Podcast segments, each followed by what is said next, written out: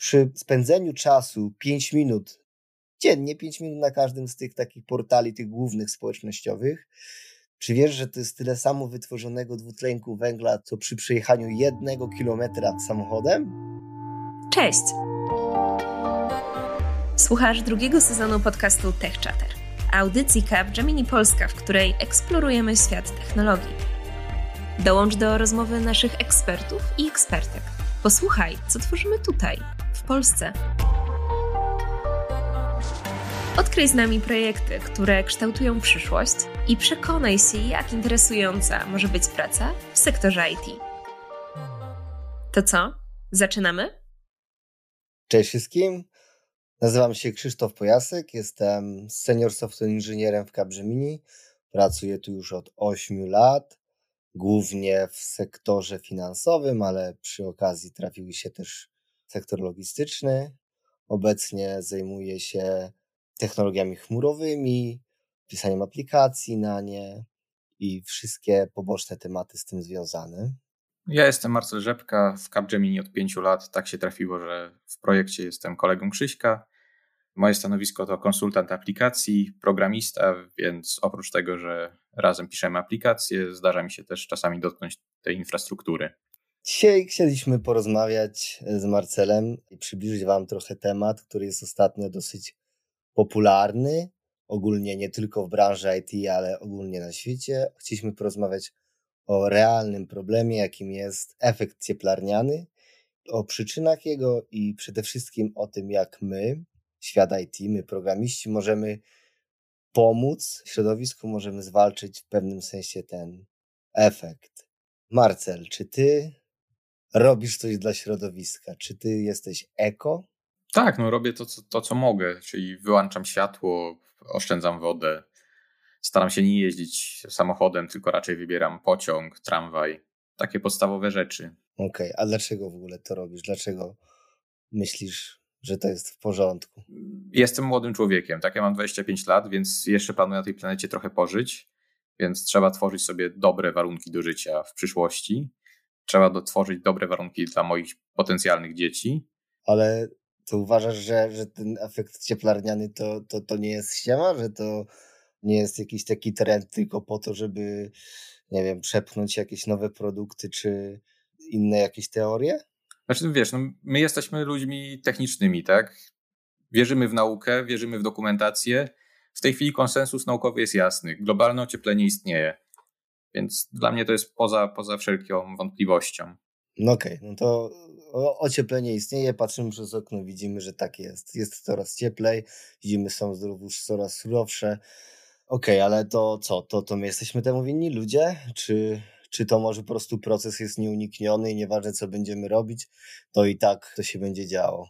Szczerze, dla mnie to nie jest ważne, wierzę, że w to, że to ludzie są winni, ale nawet jeśli nie są winni, to możemy offsetować ten stan rzeczy, możemy wpływać na niego. Właśnie, czyli mo możemy mieć wpływ na niego. To powiem Ci, że nie jesteś odosobniony z taką myślą, ponieważ 99,9% naukowców ma takie samo zdanie. Po przeszukaniu gdzieś tam większości prac związanych z efektem ocieplenianym, zdecydowana większość naukowców potwierdza właśnie tą teorię Zastanawia mnie tylko, kim jest ten, ta jedna dziesiąta procenta, o czym są te prace. No ale, ale może to pomijmy jako gdzieś błąd druku, czy, czy po prostu chwila. Błąd pomiaru. Chwila zaburzenia. No okej, okay. czyli problem jest, problem istnieje, tak? Wiemy, że my możemy na niego wpłynąć i może powinniśmy coś z tym zrobić. No, wydaje mi się, że najważniejszym elementem tego, że oprócz tego, że problem istnieje, jest to, że ten problem jest mierzalny. Możemy mierzyć go w różnych wymiarach. Możemy mierzyć to, jak zmienia się średnia temperatura, ale też możemy mierzyć to, jak na, wpływamy na ten klimat. No, na przykład za pomocą śladu węglowego, nie? Dokładnie. A co to jest ten ślad węglowy? Możesz wytłumaczyć? Ten ślad węglowy to jest właśnie taka miara, w jaki sposób wpływamy na klimat, przeliczona na ilość dwutlenku węgla, no bo tak naprawdę wpływamy na klimat freonami, metanem, Okay. Ale to dwutlenek węgla został przyjęty jako ta uniwersalna miara. Okej, okay. mierzyłeś sobie może kiedyś, jaki ty wytwarzasz rocznie ślad węglowy? Tak, ale nie pamiętam, co mi wyszło. Wiem, że nie jest tragicznie, ale zawsze może być lepiej. prawdopodobnie twój ślad węglowy będzie się mieścił w przedziale pomiędzy 14 a 22 tony dwutlenku węgla rocznie, ponieważ 14 to jest taka średnia zeszłego roku dla człowieka, dla mieszkańca Ziemi, a 22 to jest już niestety średnia dla przeciętnego Polaka, więc mam nadzieję, że mieścisz się w tych granicach i to bliżej tego człowieka. Ja sobie niedawno zmierzyłem, u mnie wyszło 16, więc jestem bliżej tego średniego człowieka, ale to i tak wydaje mi się, że jest dużo. I zastanawiające jest to, że 16 ton, nie? to się wydaje, że to jest ogromna ilość, nie? I, i tak się zacząłem zastanawiać, mm. na przykład, co ja robię takiego, czego nie robi przeciętny mieszkaniec Ziemi, dlaczego zanieczyszczam to powietrze bardziej, nie? I tak zacząłem się zastanawiać i myślę, nie wiem, czy, czy przecież jeżdżę autem tak jak tysiące innych osób, bo widzę przecież w korkach, że wszyscy stoją. Zjem te same produkty, co wszyscy inni, wszystko robię to samo, a jest ten współczynnik większy. I, i tak zacząłem przeglądać, w jaki sposób wytwarzany jest ten dwutlenek węgla, i okazało się, że nawet podczas codziennej, rutynowej czynności, jakim jest research po mediach socjalnych, czyli tam przeglądam sobie, nie wiem, Facebooka, Instagrama, sprawdzę, co jest na Twitterze, jakiś krótki film na YouTubie i tak dalej. Przy spędzeniu czasu 5 minut na każdym z tych, dziennie 5 minut na każdym z tych takich portali, tych głównych społecznościowych, to czy wiesz, że to jest tyle samo wytworzonego dwutlenku węgla, co, co przy przejechaniu jednego kilometra samochodem? Mnie tak zszokowało, że jadąc do pracy, rozumiesz, jadąc do pracy, 4 kilometry mam do pracy, no to jestem w stanie wobec tego po 20 minut na każdym z portali spędzić i to tak jakbym jechał do pracy, nie? No. Szok. I to dużo łatwiej wytłumaczyć ludziom, żeby jeździli, wiesz, tramwajem, pociągiem, autobusem, tak jak sam zresztą ci powiedziałem, że ja uważam, że to, to jest eko, ale nie myślę o tym, ile czasu spędzam w internecie, czy nawet właśnie jadąc tym tramwajem, pociągiem, przeglądam przecież internet, nie? No właśnie, i teraz pytanie, nie? Kwestia do zastanowienia się, czy ja jadąc samochodem wytwarzam więcej dwutlenku węgla niż tłum ludzi jadący w autobusie, skrolujący tam Facebooka czy, czy inne media społecznościowe, nie? Czy pytanie, czy jazda tym autobusem jest faktycznie bardziej ekologiczna niż jazda samochodem, podczas gdy jadąc autem przecież skupiasz się na drodze, nie w telefon. Nie? No, myślę, że tak, wiesz, bo to jest tak, że jedziesz samochodem, dojeżdżasz do celu szybciej, być może nawet, albo stoisz w korku i nie wiem, słuchasz podcastu na no właśnie, słuchasz podcastu. To jest. Albo potem, jeśli dojedziesz szybciej do celu, będziesz scrollował te media społecznościowe, więc nie wiem, czy to można tak przeliczać. Dlaczego ja w ogóle o tym y, zahaczyłem się na tym punkcie, jak tak przeglądałem te, ponieważ pomyślałem sobie, że kurde, to jest to miejsce, w którym my, programiści, czy my, twórcy aplikacji właściwie, bo różnymi rzeczami się zajmujemy, możemy w jakiś sposób zadziałać, nie? Tylko w jaki sposób, co możemy my zrobić, żeby te aplikacje wytwarzały mniej tego dwutlenku węgla. I pomyślałem sobie, że chyba dlaczego w ogóle te, te aplikacje ten dwutlenek węgla generują? No bo pobierają energię. A sprawdziłem, że 30% zanieczyszczenia w powietrzu jest generowanych właśnie podczas procesu wytwarzania energii, czyli przez elektrownie, które tę energię produkują. I w związku z tym tak sobie myślę, że najłatwiejszym dla nas sposobem, żeby poprawić to środowisko, byłoby wytwarzać aplikacje, które by ten prąd aż tak nie konsumowały, które by zużywały o wiele mniej prądu. A dlaczego tak? Bo to wiesz, to może się wydawać, no i co, napiszesz sobie aplikację, która tam porzo, nie? Jedna aplikacja zużyje ci 1 mW czy coś tam mniej prądu rocznie, nie? I co to jest za pomoc, jak ty pisząc ją spalisz więcej tych energii. Ale wyobraź sobie, że na przykład taki Facebook będzie spalał te kilka watów rocznie mniej, nie? I ile jest użytkowników? Ostatnio widziałem, że jest 200 tysięcy czynnych, dziennych, czynnych użytkowników. Y, użytkowników Facebooka. I nie mówimy o pięciu minutach dziennie prawdopodobnie, tylko raczej o paru godzinach, nie? To jest efekt skali, efekt dużych liczb duża część tych osób właśnie jest też zaangażowana jako Facebook to ich praca, nie? Więc też, też oni spędzają, tak jak mówisz, masę czasu nagrywając jakieś, czy pisząc jakieś recenzje, czy nagrywając jakieś filmy, często wielokrotnie. No i zobacz, i z jednej aplikacji, mnożąc to razy 200 tysięcy, jaki to jest impact, nie? I to wszystko uruchamia tą twoją aplikację, którą ty napisałeś, za której stworzenie ty jesteś odpowiedzialny, nie? Aplikację czy funkcjonalność, nie? I biorąc te dwa aspekty naraz, można dojść do tych wniosków, że my, twórcy aplikacji, mamy naprawdę realny i, i ogromny wpływ, nie? Na to, jak środowisko będzie się rozwijać i w jak zanieczyszczony, zanieczyszczone to powietrze będzie, nie? Wiesz co, ja myślę, że ty robisz pewne uproszczenia, nie? Bo widziałem też taką tabelkę z językami. No i mój ukochany Python jest jednym z najmniej energooszczędnych, najmniej eko języków, nie? Java jest tam chyba na szóstym miejscu, czy coś takiego. Mhm. No tylko koniec końców, wybór języka nie do końca zawsze zależy od nas, nie? Ode mnie programisty, takiego wiesz, który jest częścią zespołu. To zazwyczaj jest rzecz pomiędzy klientem a architektem. Nie, no to oczywiście to prawda, że często jest tak, że te wybory są narzucane, ale każdy powinien wybierać te rzeczy, za które jest odpowiedzialny i na które ma wpływ. To znaczy, jeżeli ja wybiorę tak samo, nie? Czasami musisz jechać autem, bo spieszysz się gdzieś, czy musisz zawieźć dziecko do lekarza, to, to musisz jechać autem. Wiadomo, że nie wybierzesz autobusu, ale jeżeli możesz jechać, pozwala ci na to sytuacja, to wybierasz autobus. I okej, okay, jeżeli przyjdzie klient i ci powie, pisz w Pythonie, a nie w Javie, no to nie możesz powiedzieć, ale ja chciałem w Pythonie, tylko musisz decydować na to. Ale w tym miejscu warto wtedy przy analizie projektu, jeżeli to jest oczywiście nowy projekt, zwrócić uwagę klientowi, że może byśmy wybrali na przykład Java, bo Java zużywa mniej energii, a przez to wasza aplikacja może pozyskać jakiś status aplikacji ekologicznej, co też teraz staje się modne, prawda? Wszystko jest fajnie, tylko wiesz, jest, ja, ja w tym wszystkim widzę jeszcze jeden wymiar, nie? Bo mówimy o ekologii, o tym, e, ile to zużywa prądu, ale tak naprawdę jest też jeszcze jeden wymiar, łatwość pisania tej aplikacji, nie? Bo ta tabelka z tego, co ja widzę, no to ona jest oparta o 8 jakichś tam podstawowych algorytmów. Tak, nie? tak, tak. No i na samym szczycie jest C czy C, tak? Te takie tak. języki najniższego poziomu. No to dlaczego nie pisać w nich?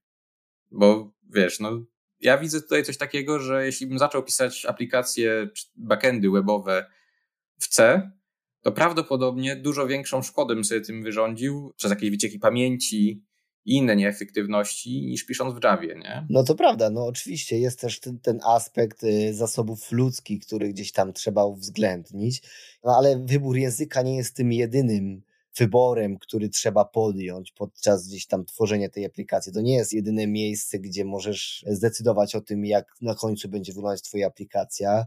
Poza tym, tak naprawdę ta tabelka, o której mówisz, może pomóc w decyzji na przykład. Zwróć uwagę, że jest w niej TypeScript i JavaScript, i JavaScript jest kilka pozycji ponad TypeScriptem. To są języki relatywnie podobne do siebie, i składniowo, i funkcjonalnie. I już ta tabelka na tym etapie może pomóc Ci podjąć decyzję, żebyś wybrał JavaScript, prawda? Wiadomo, nie jest to główny aspekt, czyli nie jest to główne kryterium, dla którego wybierasz język programowania, ale gdzieś tam jako podpowiedź, jako jedne z dalszych kryterium, zawsze warto byłoby to też już zacząć uwzględniać. To jest fajna uwaga też, wiesz, nawet wiesz, bo my jesteśmy programistami Java, nie? Tak. To nawet w naszym świecie masz różne alternatywy dla wirtualnych maszyn. Masz Grala, masz OpenJDK'a. Może to też jest coś, nad czym powinniśmy się pochylić. Tak, ale to też jest kolejny wybór, który ty musisz podjąć. Jeżeli wybierzesz już tą Java, to wtedy znowu trzeba wybrać na jakim środowisku właśnie, czy na jakiej wirtualnej maszynie masz tę aplikację dostarczyć, tak? Tak samo, czy sama infrastruktura, czy powinieneś wybrać on-perm, czy może jednak y, chmurę.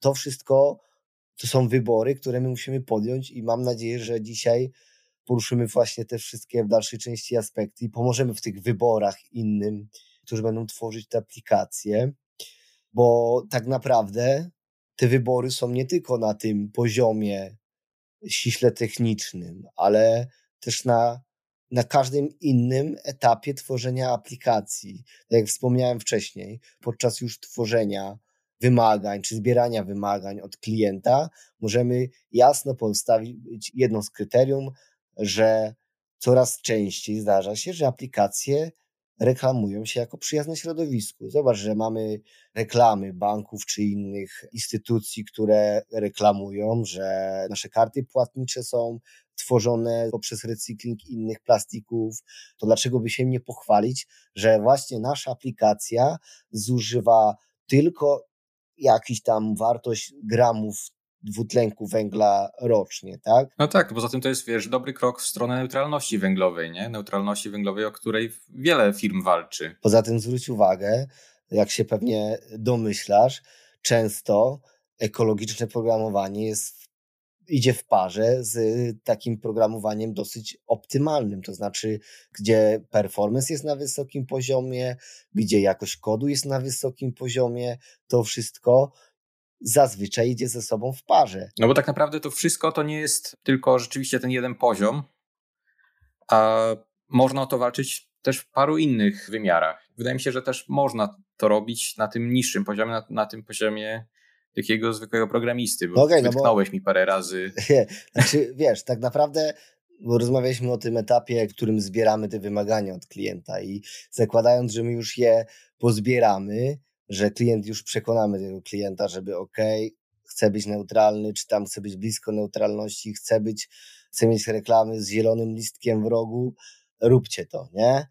E, to kolejnym takim etapem, który będzie podczas tworzenia tej aplikacji, będzie właśnie wybranie tych kryteriów. I tutaj ten wspomniany język, o którym mówiliśmy, wspomniane gdzieś tam narzędzia, które będziemy używać, typu właśnie chmura czy on-perm, ale też tak naprawdę w tym miejscu jest wybór bazy danych, wybór architektury, wymyślenie tej architektury całej. To są kolejne etapy, gdzie możemy tak naprawdę dużo zrobić, żeby tą aplikację naszą zrobić oszczędną, nie? I czy masz jakiś pomysł, co moglibyśmy zrobić podczas tworzenia architektury? W jaki sposób zaprojektować aplikację? Z tego co kojarzę, to prawdopodobnie chmura jest bardziej ekologiczna od on-prema, no bo dzielisz się tymi zasobami w ramach potrzeb, tak? Te same zasoby mogą być używane zależnie od zapotrzebowania przez użytkownika po jednej stronie globu, gdzie pik jest o jednym czasie i po drugiej stronie globu, gdzie ten pik użytkowników jest przesunięty, nie? Samo to, że nie masz serwerów, które są produkowane ileś razy, daje ci tego boosta do ekologii, nie? Zobacz na przykład, że jak masz stworzyć taki on-prem, nie, sobie taki serwer, to przygotowujesz się, budując tam, kupując kolejne serwery, kolejne pamięci, tak naprawdę przygotowujesz się do tych skrajnych przypadków, nie, do tego najwyższego obciążenia, nie, i musisz kupić, podłączyć te wszystkie dyski, spiąć ze sobą i one cały czas muszą chodzić. Musisz mieć jakiś backup, wiesz, tak. jeśli coś ci padnie, jakąś redundancję. Czekają na tą właśnie dwunastą, czy tam 14, gdzie jest ten szczyt i wtedy one dopiero hulają wszystkie w pełni mocy, ale potem w godzinach nocnych na przykład, gdzie nikt nie korzysta z twojego serwera i tak one są zasilane, nie? I teraz zobacz, że to jest jeden z takich przypadków, dlaczego ten on-per może dawać gorsze rezultaty, dlaczego może żreć więcej energii. Powiem Ci, że znalazłem taką statystykę, że gdyby wszystkie obecne aplikacje webowe przeniosły swój backend na chmurę, gdyby wszystkie aplikacje nagle pojawiły się w chmurze, to wtedy emisyjność CO2 w całym sektorze IT, czyli jeżeli wyciągnąć by tylko sektor IT z tych statystyk emisyjności, to emisja CO2 spadłaby o 6%, o 6%, nie? Ale może się wydawać, ale tylko 6%, nie? Ale patrząc na całkowite zużycie, wytworzenie właśnie emisji tego dwutlenku węgla przez sektor IT, to te 6% to jest 60 milionów ton rocznie. Ogromna liczba. Ogromna liczba, ale żeby to sobie zwizualizować, uplastycznić, jak to mówi jeden ze słynnych komentatorów piłkarskich, uplastycznijmy to sobie i wyobraź sobie, że budzisz się i nie ma żadnego auta w Polsce, nie? Znikają wszystkie auta. To jest taki sam spadek emisyjności CO2 w ciągu roku, co w w momencie, gdyby wszystkie aplikacje przenieść do chmur, nie? I to zobacz, jak to tak naprawdę robi skalę. Wydaje się, że 6%, ale to jednak dość duży krok do poprawy jakości powietrza. Nie? No. I to tylko dlatego, między innymi tylko dlatego, że e, chociażby jest ta skalowalność, która właśnie zapobiega kupowaniu hardware'u nad wyrost, tak? Poza tym te wszystkie chmury, te wszystkie serwery chmurowe coraz częściej robią się neutralne pod względem właśnie emisji, ponieważ korzystają z odnawialnych źródeł energii.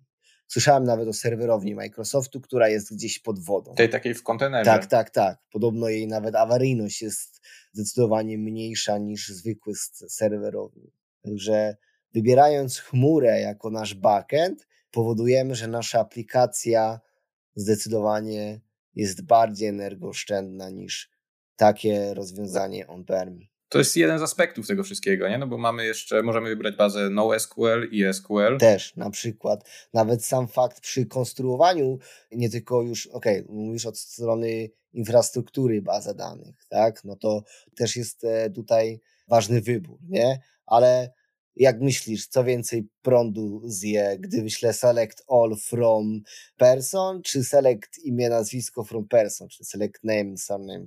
Nie, no to, to jest oczywiste, nie? że nawet to wyszukiwanie po stronie bazy danych będzie dużo bardziej zoptymalizowane niż wyszukiwanie po stronie naszej aplikacji. No i są jeszcze koszty przesyłu, tak? Musisz zapłacić za internet, bo dostawcy chmurowi często się tak rozliczają, ale przede wszystkim musisz zasilić te urządzenia sieciowe, trzeba o nie zadbać, nie? Nie, to też prawda, że e, tak, tak, to też prawda, że na urządzenia, które przesyłają dane też jedzą ten prąd, dlatego też powinniśmy się skupić na tym, żeby te zapytania były jak najbardziej konkretne, że to, co chcemy się dowiedzieć, o to pytamy, nie? Ale też nawet tworząc tabelę, ja się na przykład złapałem kilka razy, że tworząc tabelę duplikowałem jakąś wiadomość, tylko dlatego na przykład, żeby był lepszy dostęp. Często jest to błąd gdzieś tam w architektury samych relacji pomiędzy tymi bazami danych. Przez to nie dość, że gubimy siebie, powodujemy jakieś tam spaghetti w tych relacjach, to jeszcze tak naprawdę powodujemy nadwyrost gromadzenia tych danych. Nie? Tych danych jest coraz więcej niepotrzebnych danych. Nie? No tak, no jeśli masz zduplikowane dane, to one w pewnym momencie mogą ci się rozjechać, nie? co doprowadzi do błędów tych aplikacji. Więc to ekoprogramowanie w pewnym sensie też zapobiega błędom. Zapobiega błędom, pomaga optymalizować się z dobrą wskazówką. Tak, czyli wracamy do tego, co mówiliśmy na początku, że e, ekoprogramowanie to często jest też lepsza wydajność, czystsza aplikacja, łatwiejsza w przemieszczaniu się po nim, nie? Jeszcze jedna rzecz do tej bazy danych, to też ważny aspekt, bo to jest drobna rzecz, którą można dodać, a znacznie wpłynąć na performance właśnie wyszukiwań. To jest dodanie indeksów po prostu do unikalnych, czy tam do, do ID-ku, czy do unikalnej kolumny, dodawanie indeksów, tak by to wyszukiwanie trwało szybciej, żeby nie zajmowało tyle procesów, ile robiło to bez tych indeksów, nie? Więc mamy sytuację win-win, nie? Dokładnie. Tak naprawdę. I, I zobacz, że to jest właśnie ten mały krok, o którym tam wspominałem, który tworzy wielki impact. Ty dodasz tylko jeden indeks, to jest kwestia kilku słów wpisania przy tworzeniu kolumny, a zobacz, jaki to jest impact, nie? Ile jest na przykład zapytań, które będzie, nie wiem, wyszukiwania postów rekomendowanych dla danej osoby, nie? Ile tego jest zapytań, ile leci dziennie, a jaka mała zmiana, nie? No, ja teraz nie wiem, czy my możemy o tym mówić, ale wiesz, u nas w projekcie też jest fajnie wdrożony, bo mamy plugin do Sonara, który po prostu wskazuje nam te miejsca w kodzie, gdzie można coś poprawić, nie? Że tak. może tutaj warto się zastanowić nad switchem, może tutaj zamiast replace Ola użyj zwykłego replace'a, bo nie pojawi się zbędny regex, który będzie kosztował cię trochę prądu i wydajności. Ja powiem ci, Marce, że my nawet powinniśmy o tym mówić.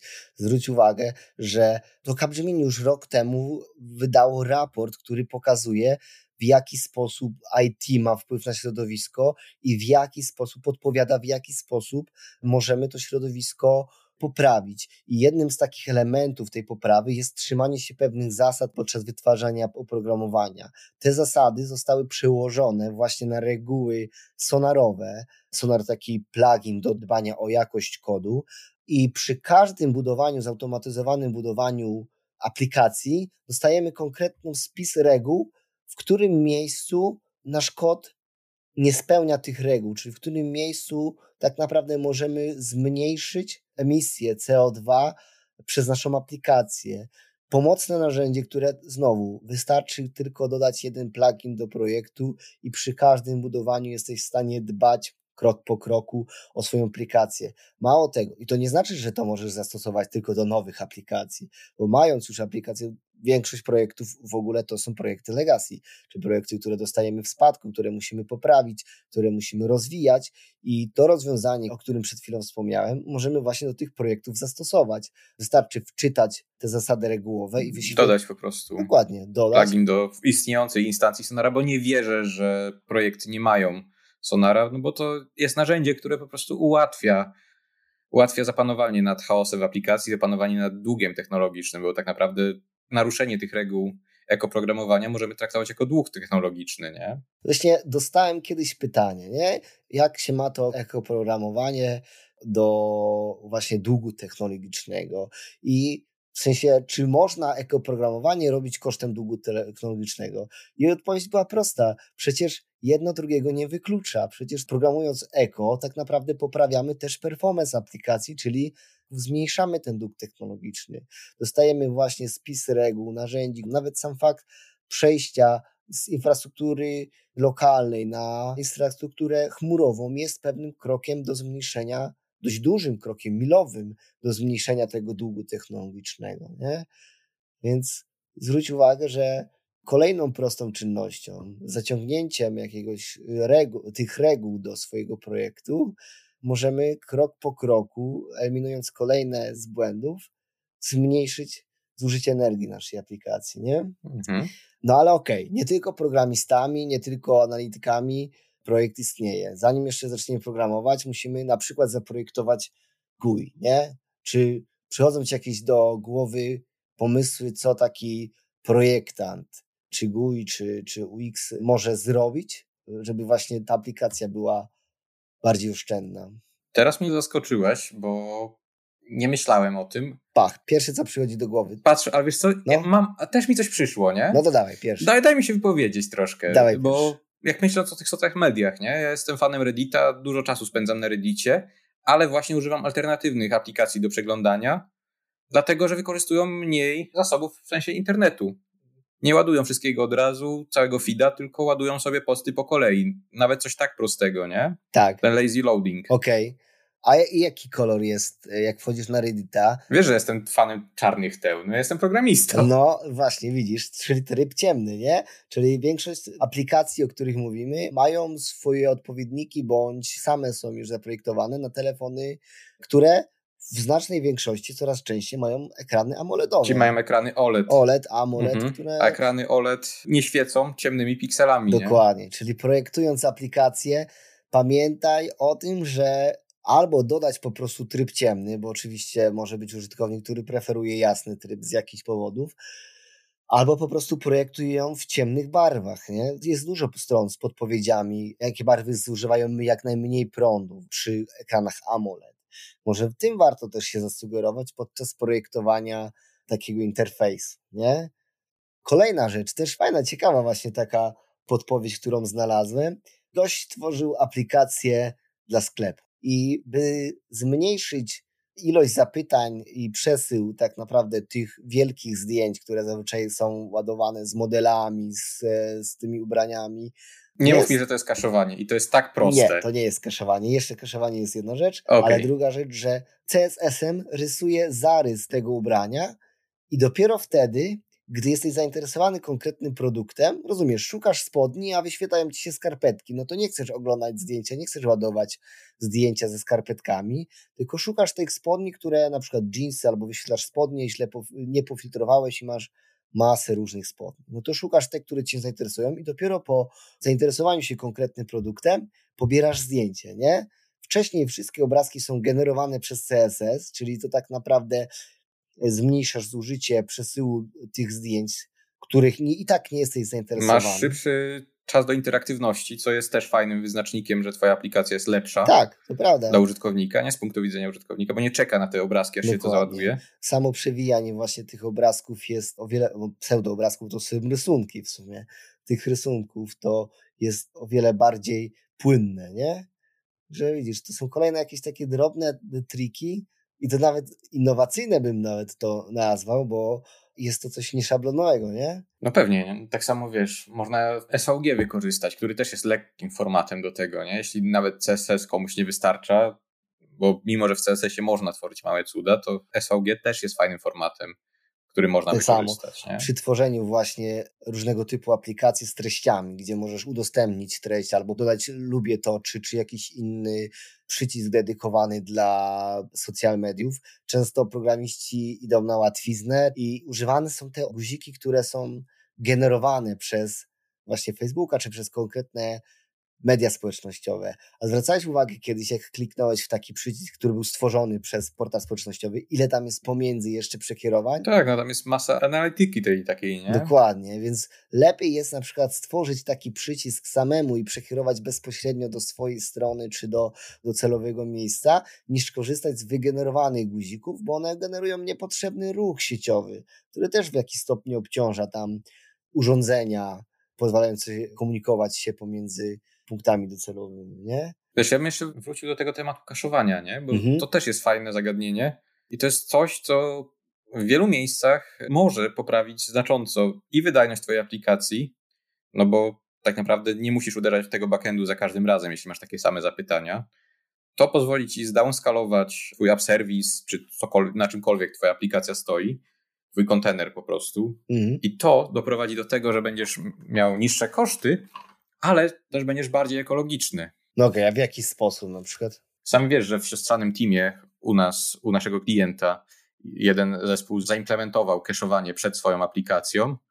Ich tam chyba było mówione o 70% mniejszych kosztach, mniejszym zużyciu. No, to prawda, to prawda. A dałbyś jakiś przykład, w sensie fikcyjny, pseudofikcyjny przykład, gdzie no wiesz, masz jakieś powiadomienie, takie, nie wiem, pop-up, który wyskakuje, tak?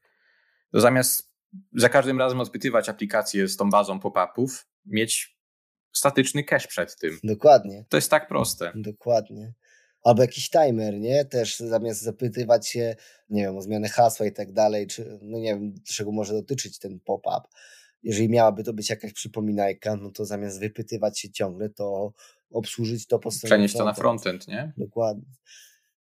Dobra. Masz jakiś pomysł jeszcze? Na jakim etapie możemy podpowiedzieć słuchaczom, co mogą zmienić, co mogą poprawić, żeby ich aplikacje też były eko? Wiesz, ja się stawiam nad frameworkami, nie? Bo teraz wydaje mi się, że duży hype jest na Quarkusa. Nie wiem, czy liznąłeś, zobaczyłeś? Kiedyś się interesowałem. No, kiedyś w sumie jeszcze wcześniej, jak zaczynało dopiero wchodzić, to też starałem się poznać wroga. I mam wrażenie, że to jest fajny kierunek, bo z tego co kojarzę, to te kontenery z Quarkusem są dużo lżejsze, całe to oprogramowanie tam jest okrojone i wydaje mi się, że chyba dzięki Gralowi tam jest transpilacja do natywnego kodu, czy coś takiego. Może kłamie, musiałbym sprawdzić, czy tam po prostu się nie pojawia fragmenty natywnego kodu, które to wszystko nie dość, że przyspieszają, bo start kontenera jest dużo szybszy. Ale w ogóle konteneryzacja, nie? W jaki sposób? Właśnie, zamiast wirtualizacji. Też o tym teraz pomyślałem, jak użyłem słowa kontener parę razy. Kontener jest dużo lżejszy niż wirtualna maszyna i tu nie ma się co oszukiwać, bo w wirtualnej maszynie tak naprawdę stawiamy cały pełny system, tak? Pełen hardware, emulujemy, a kontener tylko staramy się odseparować to, co jest powiązane z naszą aplikacją od systemu, na którym to pracuje, nie? I to też jest dużo, dużo lżejsze. I zobacz też, że sama konteneryzacja też poprawia czas na przykład przywrócenia tak, sprawności aplikacji, czy to zmniejsza pobór energii, który mógłby być konieczny do tego typu napraw, nie? To też w pewnym sensie uelastycznia i daje więcej możliwości na to, by nasza aplikacja była bardziej eko. A co za tym też idzie w ogóle cały deployment aplikacji, nie? Jakby go tak zautomatyzować. Każdy z deploymentów byłby zautomatyzowany, przeniesiony do chmury, skonteneryzowany, opatrzony w odpowiednią kontrolę jakości, taką jak wspomniany wcześniej sonar i, i te konkretne reguły, to mogłoby nam właśnie pomóc nie tylko właśnie zmniejszyć zużycie prądu, bo deploy wykonywałby się wtedy, kiedy jest to konieczne, tylko wtedy, gdy jest to konieczne, kontrolowalibyśmy to, czy nie wyłamujemy się z jakichś wcześniej narzuconych reguł. Chmura, tak jak wspomnieliśmy wcześniej, zmniejszy zużycie prądu. Wiesz, mówisz, jakbyśmy tego nie robili, nie? Kontrolowalibyśmy. Przecież mamy ustawione procesy CI, CD, to wszystko jest robione na współdzielonych nodach. To też jest fajna uwaga tutaj, że te nody do budowania bardzo często mogą być współdzielone między wieloma projektami. Tak naprawdę nie ma dla Ciebie znaczenia, czy projekt wybuduje się w ciągu 10 minut czy 20. W wielu przypadkach, jeśli tam budujesz go na gotowo, na produkcję do deploymentu, a to też jest jakiś sposób, żeby ograniczyć te koszty, nie? Zwłaszcza, że te nody można skalować w górę, w dół, tak naprawdę chyba wszerz. Wszerz też, wszerz też. Dostawać, dostawiać nody do budowania, zależnie od potrzeb, tak? No bo wiesz, że twoi programiści tak naprawdę mają takie 8, około 8-godzinne okienko, gdzie pracują najintensywniej i tych nodów musi być najwięcej, żeby dostarczyć im tą aplikację jak najszybciej, ale poza tym okienkiem możesz oddać te nody do czegoś innego, tak? To jedna rzecz. Testowanie może odbywać się w nocy Właśnie. na pozostałych nodach a część jobów, które były w nocy, możesz też tak naprawdę wyłączyć, jeżeli one są niepotrzebne, nie?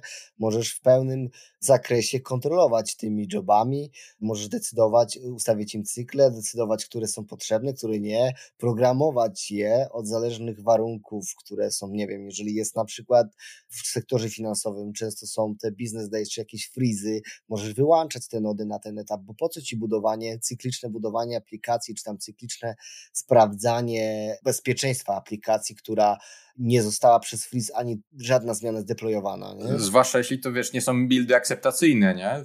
To jest fajne, ale też uderzyłeś w jeden czuły punkt, z którego sobie nie zdawałem sprawy, bo dla mnie to jest coś oczywistego teraz, ale pamiętam, że jednym z zadań, z którym się kiedyś spotkałem w jednym z bardziej legacy projektów, było przerobienie pipeline'ów CI/CD tak, żeby one nie budowały sobie wszystkich zależności od podstaw, tylko żeby zaciągały je z Nexusa. To też jest fajna uwaga, nie? że jeśli masz zależności rozwijane in-house, no to nie musisz ich budować za każdym razem. No tak, i to wszystko możesz zrobić właśnie przy automatycznym deployu, nie? To możesz wszystko zaprojektować. Tak samo jak wspomniałeś o jobach, które testują w nocy, nie? No ale pytanie, czy nie lepiej byłoby opatrzyć go w warunek, że testuj tylko wtedy, gdy były jakieś zmiany? Znaczy wyobrażam sobie, że mówisz teraz o integracji, która, która trwa dość długo, nie? Więc to będzie miało tak, spore znaczenie. Tak, mówiłeś o, o, mówiłeś o tych jobach nocnych, które lecą tak jak mówisz, dość długo. No ale jeżeli przez sobotę, niedzielę nikt nie wstawił żadnych zmian, no to nie będziemy w nocy zbudować kolejnych testów integracyjnych sprawdzać, ponieważ nic się przecież nie zmieniło od ostatniego testu, nie? Więc opatrzmy ten job odpowiednim warunkiem, który mówi, że jeżeli nie było zmian, bądź też jeżeli to jest sobota, niedziela. Tak, porównaj commit hasha z poprzednim tak, jobem. wtedy puszę. To to nie są trudne rzeczy, nie? Tylko trzeba sobie z nich zdać sprawę. Tak. Dokładnie. No wiadomo, że łatwiej jest stworzyć joba, który po prostu będzie codziennie puszczał, ale może warto trochę usiąść chwilę dłużej, dodać jakiś warunek, sprawić, by to wykonywało się tylko wtedy, gdy jest taka potrzeba, nie? No tak jak z tym, z, tym światłem, o którym na początku wspominałeś. Wychodzisz z pokoju, gasisz światło, masz zbudowaną aplikację, masz przeszły wszystkie testy, nic nie zmieniałeś, to nie puszczaj jeszcze raz tych testów. Przecież nic się nie zmieniło a używając na przykład chmur, to o stabilności dowiesz się poprzez monitoring całej aplikacji, nie? Nie, nie? nie musisz puszczać co chwilę testów integracyjnych, które ci odpowiedzą, że aplikacja nie działa, bo ta aplikacja jest monitorowana przecież. Mi się wydaje, że można przycinać trochę zasoby na przykład na środowiskach deweloperskich, nie? co się często robi, ale to akurat fajnie skonsultować z programistami, na ile można sobie pozwolić. Ale co masz na przykład na myśli? Wypiąć pamięć RAM z twojego komputera? Nie, no wiesz, że ja żyję w sieci chmury, gdzie po prostu zmniejszenie zasobów to jest dla mnie przesunięcie suwaka. No, to prawda. No, okej. Okay. Dobrze, czy przychodzą ci do głowy jeszcze jakieś pomysły, gdzie moglibyśmy, obszary, gdzie moglibyśmy pomóc naszym słuchaczom? Wiesz co, chyba nie.